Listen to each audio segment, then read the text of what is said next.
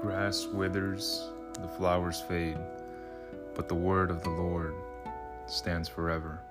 Isaiah chapter 40, verse 8. I heard a story once about a family who went and picked up leftover pieces of sod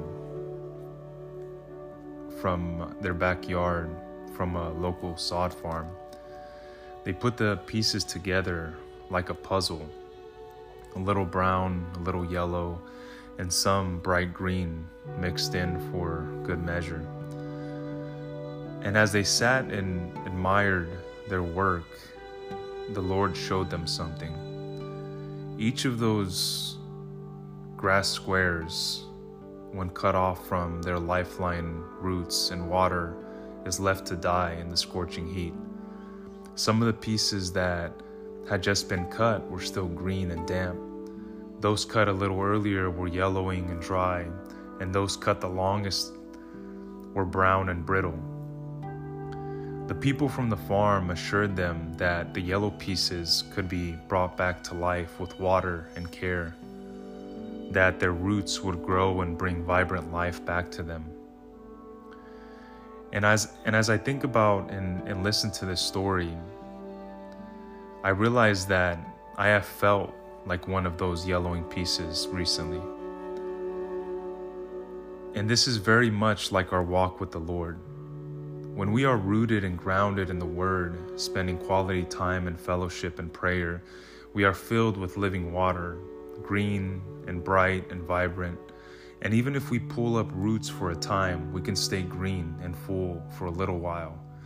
We can fake it till we make it but the longer we are away from the Word, we start to yellow a little.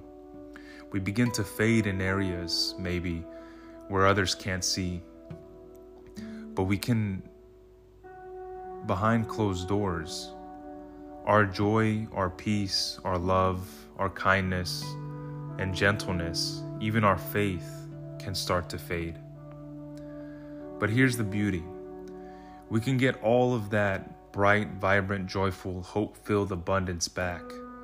We just have to take care with what we sow. We have to grow our roots down deep by sticking close to those who are close to the Lord, who will speak truth and lift us up and away from the things of this world.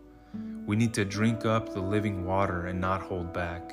We need to be patient in the waiting of reaping a harvest we can't give up, no matter what this world or the people of it throws at us. I share this for all of you who might be in this place. You may have been cut off, you may not be full, you may be in a really dry, hard place, but I'm here to tell you that the Lord is there with you, urging you to come back to Him and let Him be your fulfillment in this world. He sees you and knows right where you are. Look for Him and He will be there. If you are green and bright in an amazing place with the Lord right now, come alongside your friends and offer His love and comfort and encouragement for those who need it, because one day you may need them to return the favor. Check in on your people. Pray for the Lord to give you wisdom and discernment for those who may be fading right before your eyes. Dig in the Word and drink up the living water that only He can give. Let's pray. Dear Lord, forgive me for wandering from you and your Word. Draw me back to you and the life that only you can give. Help me to resist the things of this world and keep my focus on you alone. In your mighty name, Jesus, I pray. Amen.